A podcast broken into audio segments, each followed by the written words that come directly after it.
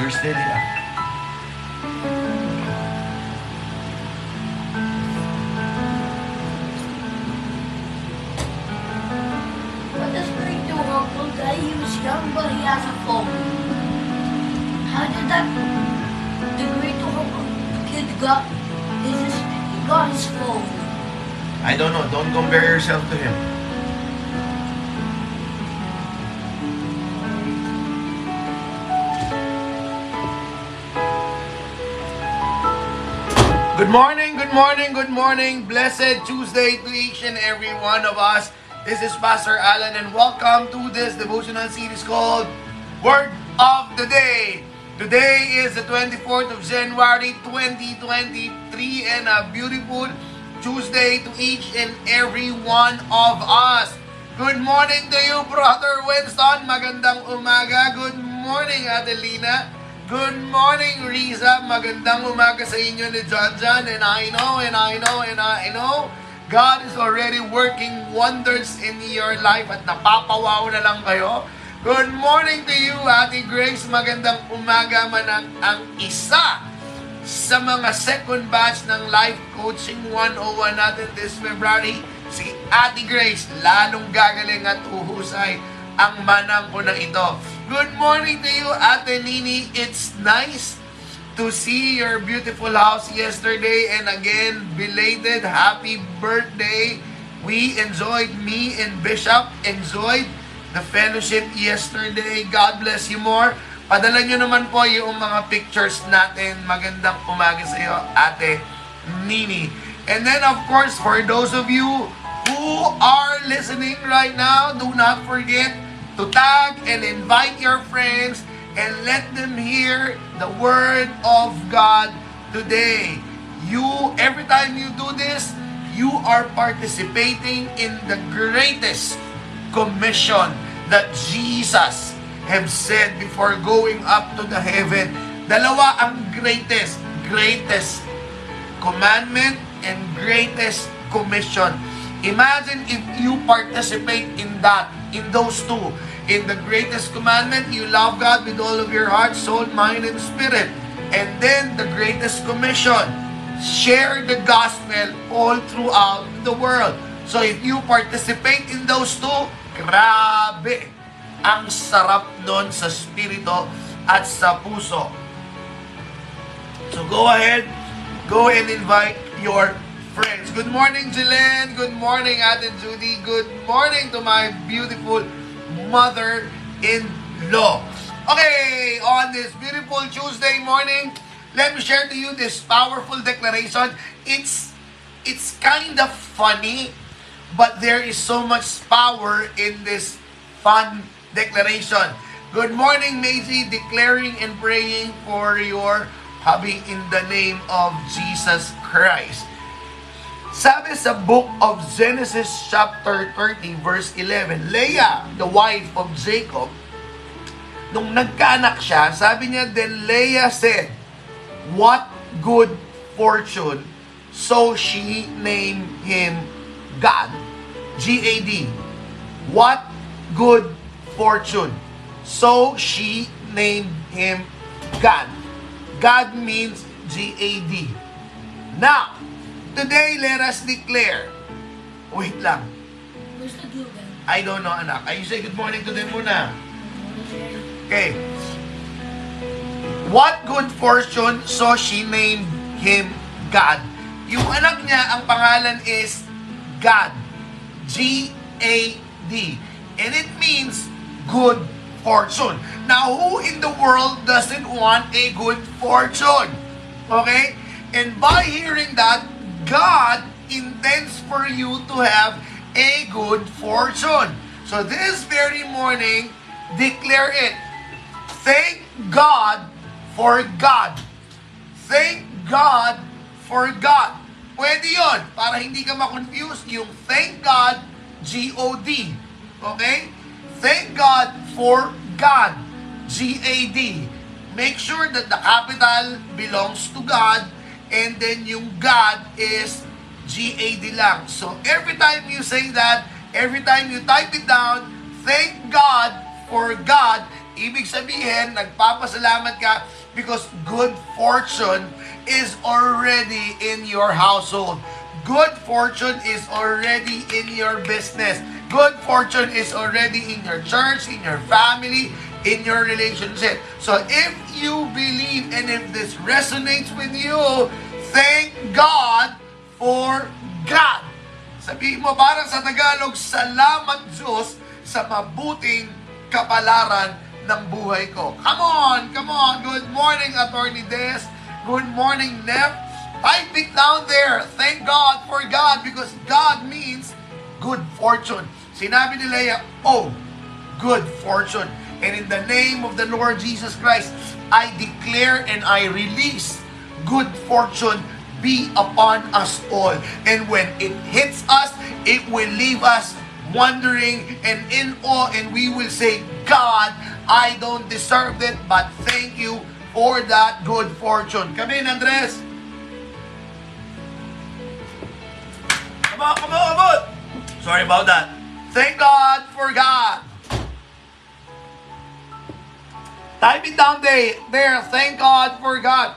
And then again, again, again, no? Kung kung kaya mo lang naman, kung kaya mo lang naman, go the extra mile.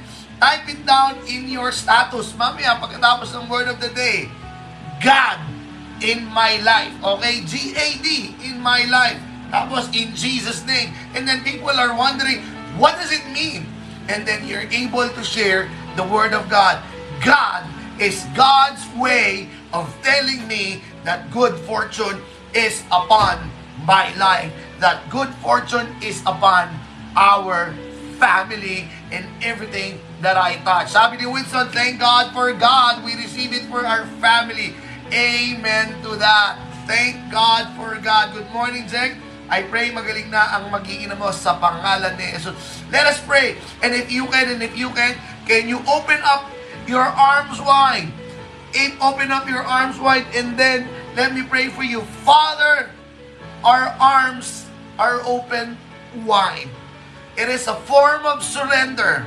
Surrender, Lord God, that we we offer our will and we surrender to your will.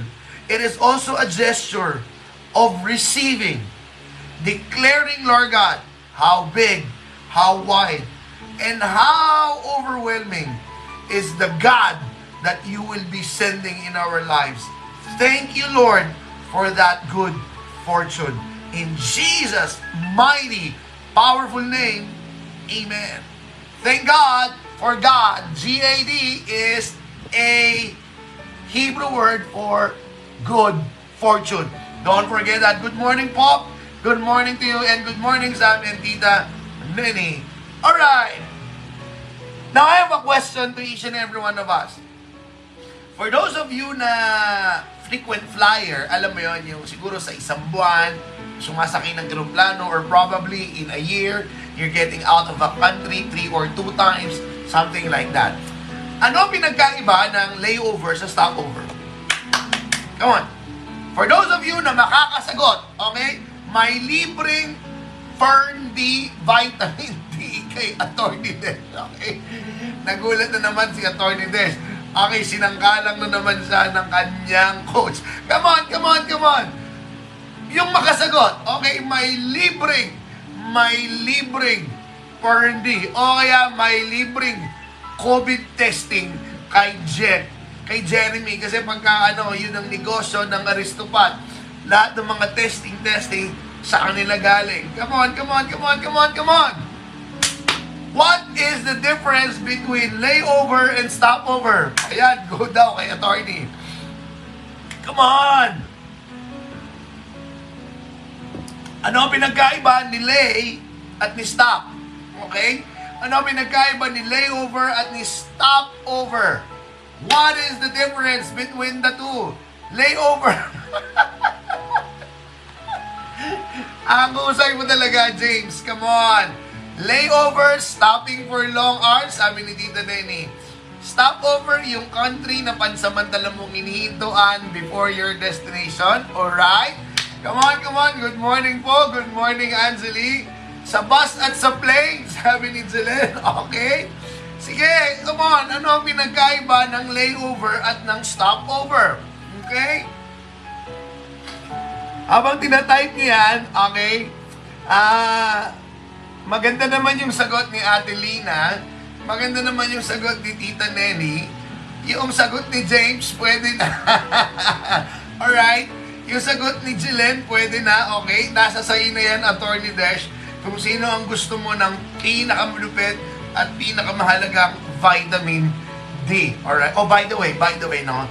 Ah, recently I, I I talked to a to a friend and we're talking about health ng pangangatawan natin and this guy is in the business of health all right a good friend and then sabi niya pastor our body needs vitamin D sabi niya kasi sabi niya according to study yung mga mapuputi which hindi tayo pina, pinalad na magkaganon kailangan natin magpa-araw ng 3 hours para to get the right amount of vitamin D.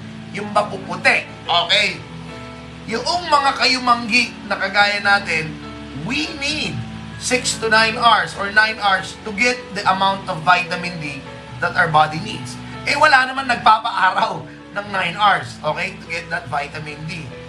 So sabi niya, we really need vitamin D supplements. And then I asked him, sabi ko, how about Ferndi? That's very good. That's very good. I'm taking that. Sabi niya ganon. So the reason why I'm sharing this to you right now, you might want to consider including vitamin D in your supplements. And I'm fortunate kasi because of Attorney Des.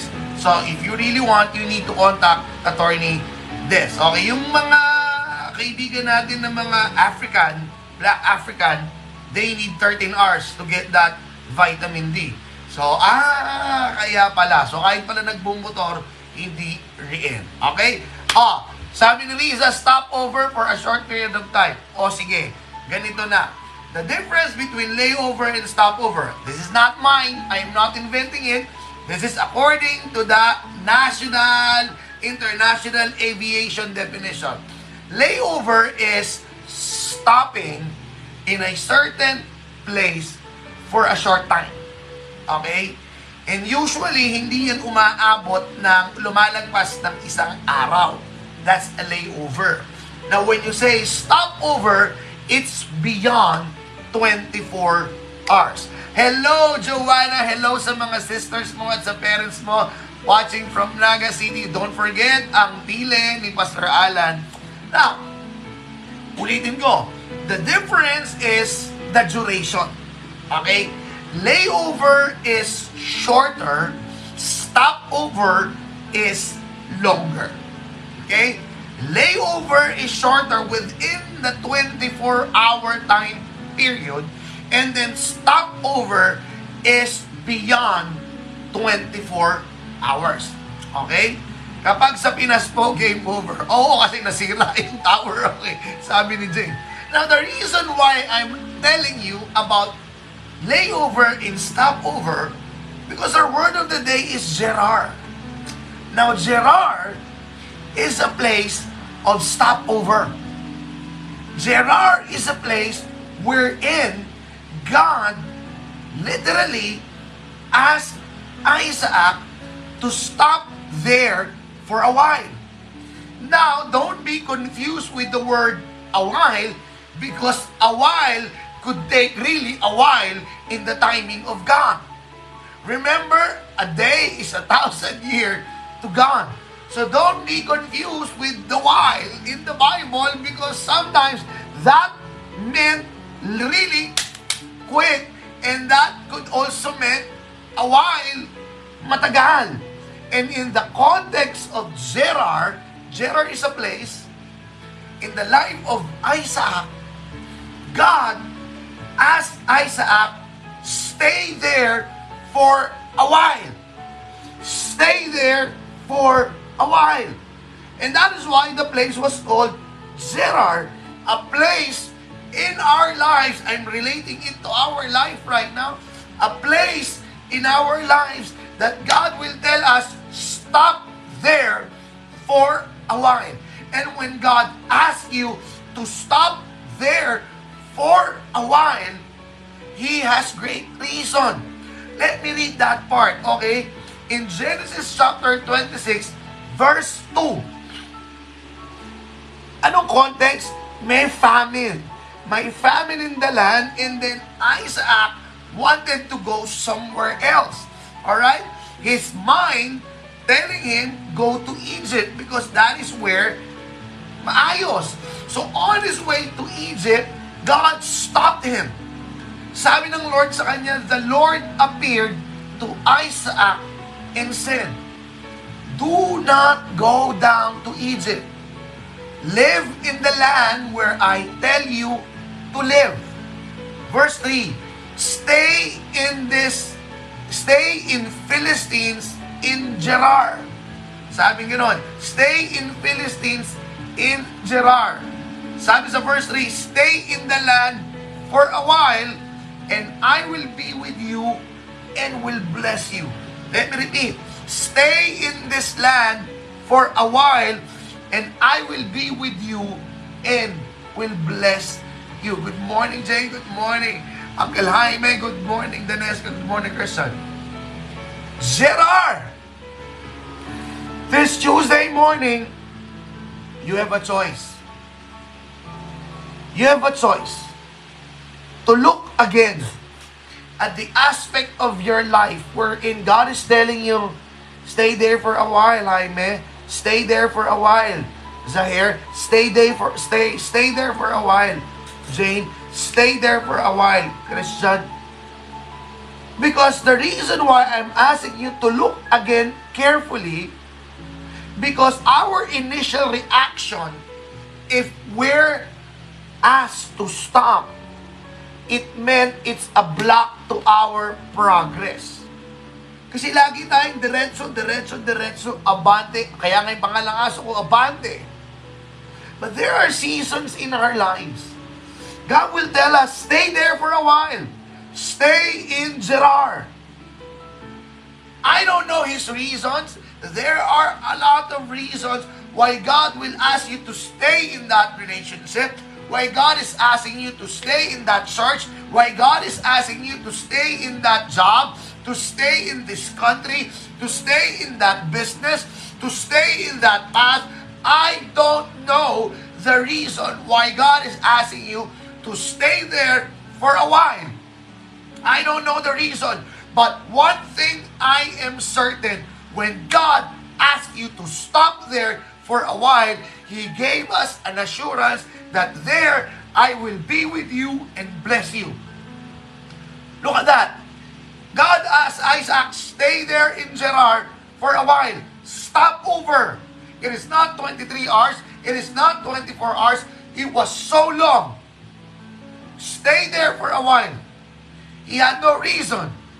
Hindi sinabi, bakit? Pero ang sabi ng Panginoon, if you obey, if you stay there for a while, I will be with you and I will bless you.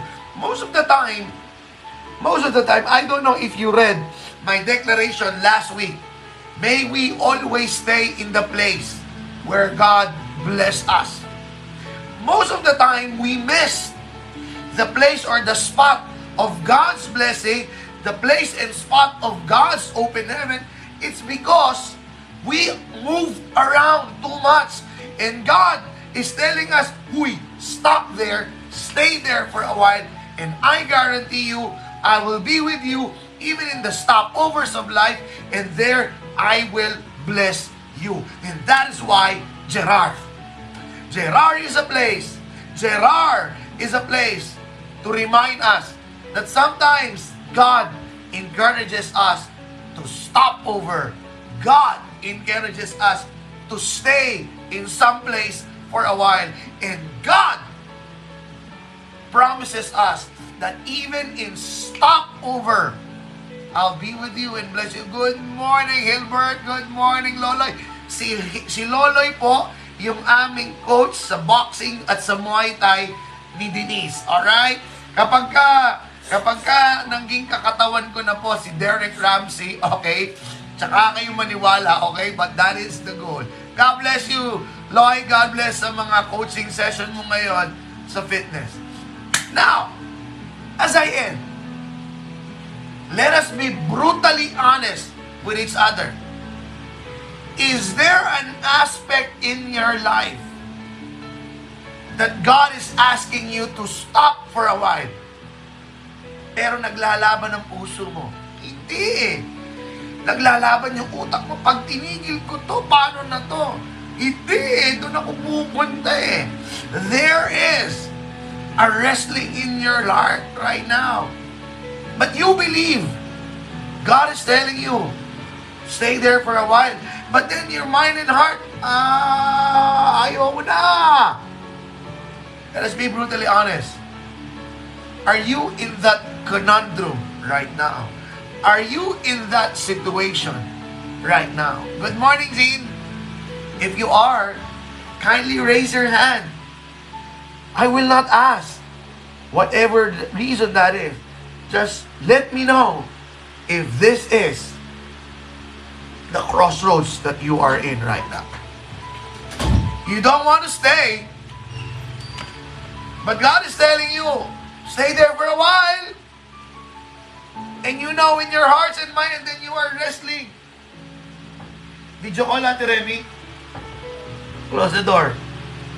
Anyone?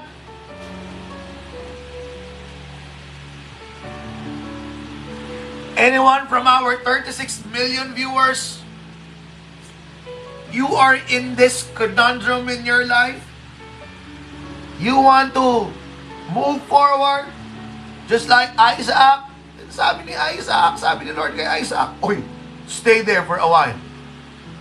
Sabi ni Jelen, I'm planning to resign due to Yaya problem, then this. Hallelujah! This is how powerful the word of the Lord is. I have no idea what's happening to Jelen, but God is telling you right now, stay there for a while. Stay there for a while. I will be with you and I will bless you. For those of you who have you who have this situation in your life right now, this is where the area of faith comes in. Remember our declaration? Thank God for God. Sabi ni Jonathan, stay in Tumalim for a while. Wow! Wow! Pastor Jonathan is a very, very good pastor.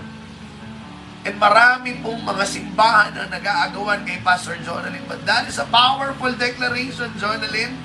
Stay in Tumalim for a while. So you, sabi na ni Ate Grace Ann, again, some, some, I'm not saying absolute, some of the reason why we miss the open heaven is because we are not in Gerar. The blessing that Isaac is looking for, he thought it's in Egypt. But God said, uh-uh, right now, my open heaven is in Gerar. Stay there for a while.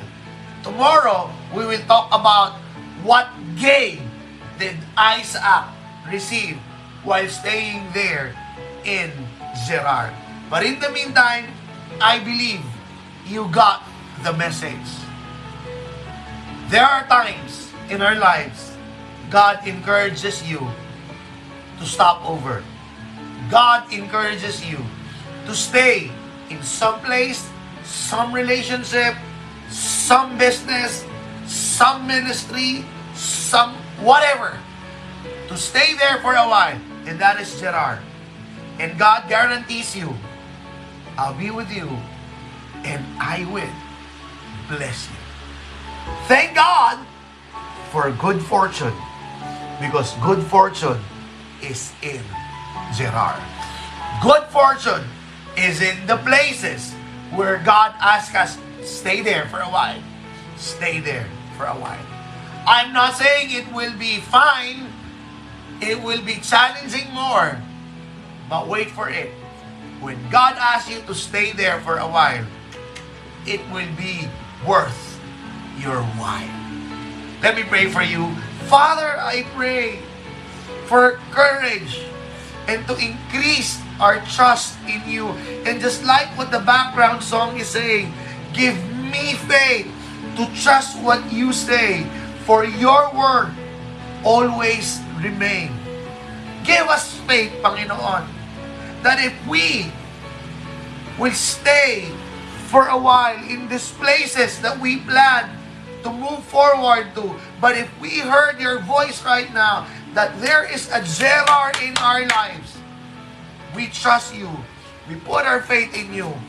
And as we stay here for a while, we claim that promise of yours. You'll be with us and that you will bless us. Thank you, Lord, for good fortune is upon our Gerard moment. In Jesus' name, Amen. Again, I do challenge you, type it down there kung kaya nyo sa inyong mga story, Gerard. Okay? God bless everyone. By the way, maikli lang, for those of you who are interested in joining the first batch of lay professionals in learning about life coaching 101, give me a message and I will tell you the details. And those of you who are pastors and deaconesses, workers, you want to be a part of the batch 2 of life coaching, give me a message. Didiretsuhin ko na po kayo, it has an investment fee. 8,000 for the whole course. Kasi marami nag-message nung nalaman nila na may payment, nag-atrasan. If you want to learn more, you need to invest in yourself. Alright? Give me a message. Again, Gerard. Thank God for good fortune can be seen sometimes in our stopover. See you tomorrow. God bless.